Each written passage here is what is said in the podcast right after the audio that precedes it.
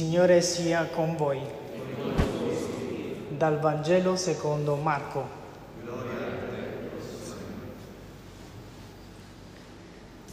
Dopo che Giovanni fu arrestato, Gesù andò nella Galilea proclamando il Vangelo di Dio e diceva, il tempo è compiuto e il regno di Dio è vicino, convertitevi e credete nel Vangelo.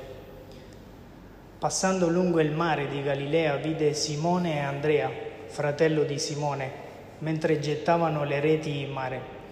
Erano infatti pescatori. Gesù disse loro, venite dietro a me vi farò pescatori di uomini. E subito lasciarono le reti e lo seguirono.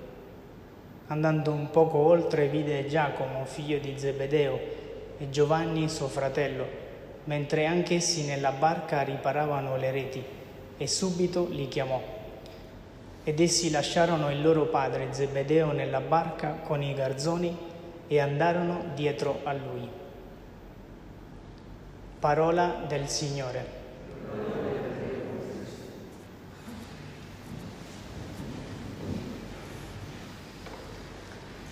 Che cosa ci rende a noi, tutti noi, capaci di conquista, capaci di conquistare?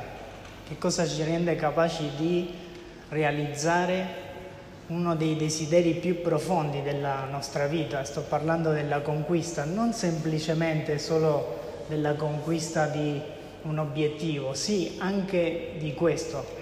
Infatti siamo stati fatti per la conquista e vogliamo conquistare obiettivi, mete grandi, ma c'è una conquista ben più grande a cui aspira il nostro cuore e vedremo qual è. Ma la domanda è questa, che cosa ci fa conquistare? E la risposta è un sogno, un sogno che ho trovato, un sogno umano, un sogno su cui stanno lavorando da molto tempo molti esperti dei più importanti istituti del, dei settori educativi e formativi, un sogno nato da una visione che ve la descrivo, è la costruzione di un uomo nuovo, dice questo sogno, all'altezza degli standard di concorrenza, un conquistatore. Descritto così, un essere sano, emotivamente stabile, aperto agli altri, coscienzioso, che non farà uso di droghe, non fumerà, non berrà in eccesso, guiderà con prudenza, mangerà sano e biologico e non dirà parolacce. Un soggetto continua dall'esistenza senza intoppi, senza malattie, tristezze, sbalzi di umore o passioni sfrenate, educato fin dall'infanzia ad aspirare a quei valori che la società capitalista odierna impone. Il sogno di un uomo nuovo. A cui sta lavorando questo istituto di ricerca, un uomo in fondo, se vediamo questa descrizione, niente più, niente meno che vive bene, che ha passioni ordinate, che bene, è un essere sano, emotivamente stabile, ma è tutto qui Basta solo questo per renderci capaci di conquista? Forse sì, ma forse no, perché c'è bisogno, a parte di questo sogno umano, di un uomo nuovo, di un sogno anche che sia divino. Accanto a questo sogno umano c'è un sogno divino che è quello di Gesù. Proprio nel Vangelo di oggi, quando chiama i suoi discepoli e dice venite dietro a me, vi farò diventare pescatori di uomini. Che sta dicendo qua Gesù? Venite dietro a me e io vi farò diventare uomini e donne nuove, uomini e donne capaci di conquista, della vera conquista, uomini e donne capaci di raggiungere obiettivi e mete alte, nobili, gli obiettivi più luminosi. Uomini e donne con una vita nuova, venite dietro a me e per fare questo c'è un'intuizione profonda di questa ricerca che possiamo cogliere che viene anche dal Vangelo. Questa ricerca su cui si stanno appassionando questi studiosi del settore educativo dice che per formare questo uomo nuovo ci vogliono due cose fondamentalmente, skills, abilità e un ambiente che favorisce lo sviluppo di queste abilità e che costruisce l'uomo nuovo, anche per realizzare il sogno divino, il sogno di Gesù, ci vogliono queste due cose, abilità e l'ambiente. E per questo stiamo facendo questo percorso su queste quattro abilità, quattro cardini, quattro basi fondamentali che fanno girare bene la nostra vita. Quando noi indossiamo questi quattro abiti, la nostra vita assume una forma giusta. Ci mettiamo in direzione della costruzione del sogno divino. Sono abiti, sono abilità che abbiamo tutti noi, ma che dobbiamo imparare ad attivare, a far crescere, ad esercitare e sono le quattro virtù di cui abbiamo parlato nell'introduzione, prudenza, giustizia, fortezza, temperanza. E il primo cardine è proprio la prudenza, è il più importante, il primo e il fondamentale. Perché? Perché è importante la prudenza? Perché molte volte invece questo cardine non è tanto compreso e infatti ci sono immagini del prudente come del tipo bella giornata, andiamo in montagna, aspetta che devo prendere le cose, quindi immagine del prudente come colui che scarica tutto il guardaroba nello zaino, ah che prudente, eh? Prudentissimo. Oppure bella giornata di sole, 24-30 aprile, piena primavera, prudente l'immagine che noi abbiamo. Aspetta che prendo l'ombrello, eh? che prudente. Il prudente come visto come il timoroso, quello che non rischia mai, che ha sempre tutto sotto controllo, che segue sempre i consigli della mamma, che si mette la maglia di lana della salute, quella Liabel, perché poi dopo se prendo freddo, ris- quello che è timoroso, quello che non rischia, niente invece di tutto questo. La prudenza è fondamentale perché la prudenza dirige e orienta la nostra vita. Ed infatti è tanto importante che anche a livello aziendale, manageriale, il leader viene descritto come il prudente, né più né meno.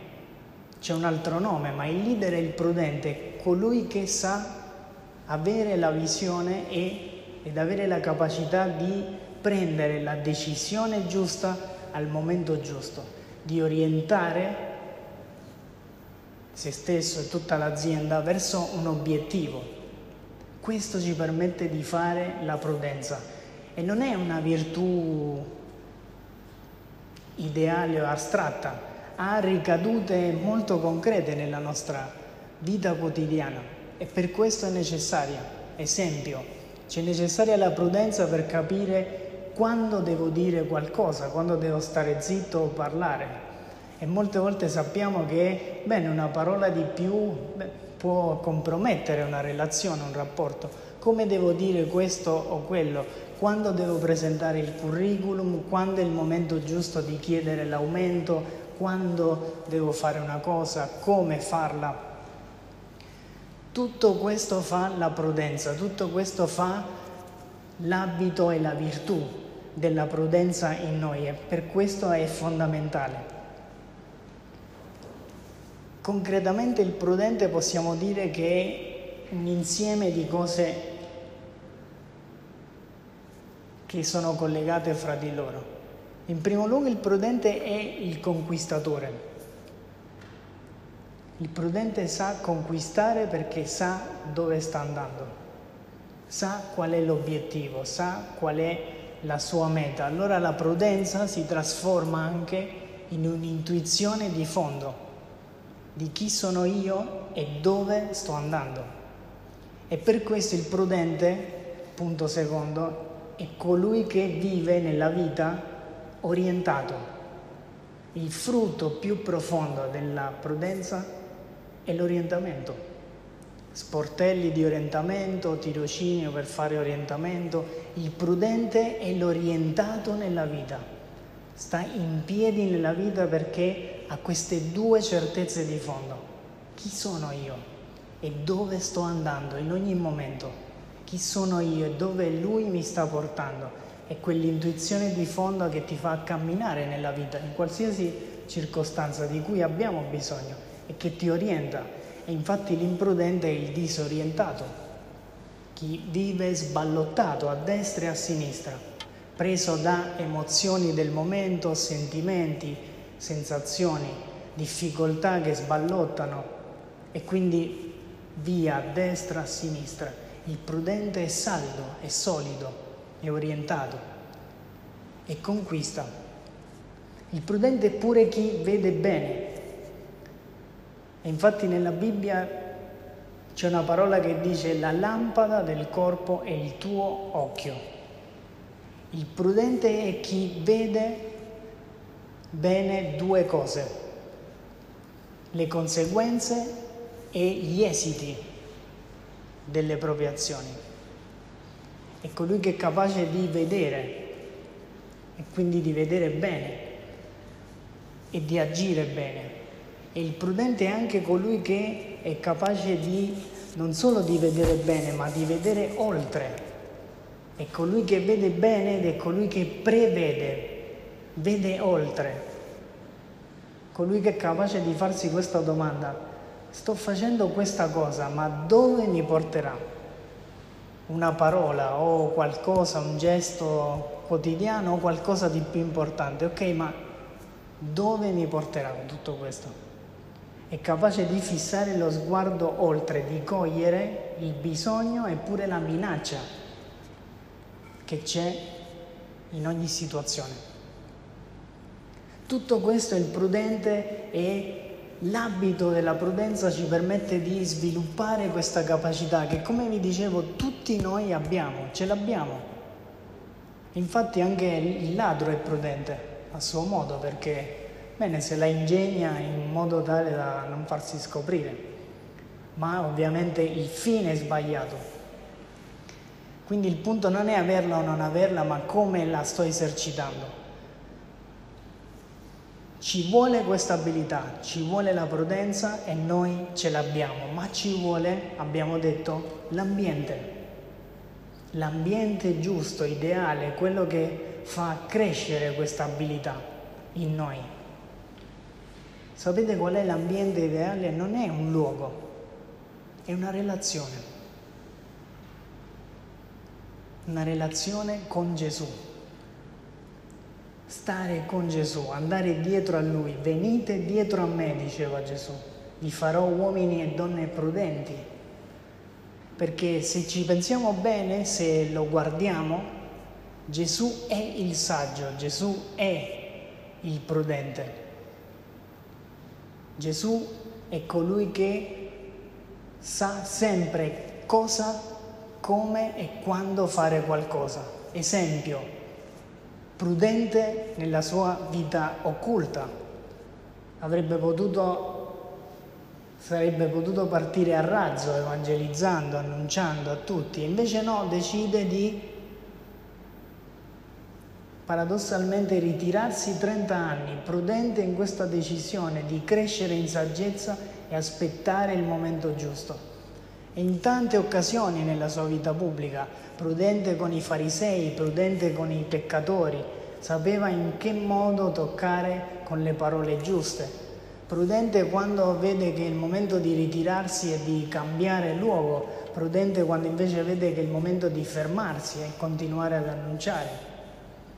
Lui è il prudente, guardando lui noi impariamo. In questo ambiente che la relazione con lui, la nostra abilità della prudenza diventa non solo prudenza umana, ma cristiana, che ha la forma di Gesù. Perché questo è importante, tante cose che per il mondo sembrano prudenza, nella logica di Gesù e nella prudenza del figlio di Dio sono imprudenza. Il martirio è la più grande imprudenza, forse potremmo dire stupidaggine, stupidaggine per il mondo. Ma invece nella logica del figlio di Dio è prudenza e obbedienza alla volontà di Dio. Quindi il prudente nel fondo chi è? È colui che segue Gesù, lo guarda e diventa come lui capace di fare una cosa, capace di obbedienza, obbedire alla volontà di Dio Padre, ascoltare la voce di Dio Padre. Dei consigli quindi per esercitare questo, questo abito della prudenza.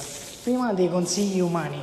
In primo luogo, il primo consiglio che vi do è valutare quando devo prendere una decisione i pro e i contro e lottare contro i nemici della prudenza che sono la precipitazione, la volontà di voler controllare e calcolare tutto prima di prendere questa decisione, lottare contro questi nemici e riflettere, valutare farmi poi questa domanda, qual è il fine? Dove mi sta portando questa cosa che io sto facendo? Fermati e rifletti. Valuta. La memoria, un altro consiglio, imparare dall'esperienza. Ci sono tante cose, tante decisioni, tante cose che noi abbiamo fatto, prudenti o meno, che ci permettono di imparare allora ricordo e imparo e soprattutto ricordo le cose che ho fatto bene, le decisioni che ho preso con prudenza, perché quelle lì non le cambio, perché mi hanno dato già un modo di agire prudentemente. E ultima, ultimo consiglio, stare con Gesù. Imparare da Gesù l'arte della prudenza che è l'arte di obbedire, di fare in tutto la volontà di Dio Padre, di ascoltare la voce di Dio Padre e di seguirlo. Relazione con Gesù, specialmente con la parola di Dio, imparando da Lui, guardando da Lui nella parola di Dio. Chiediamo quindi questo oggi al Signore.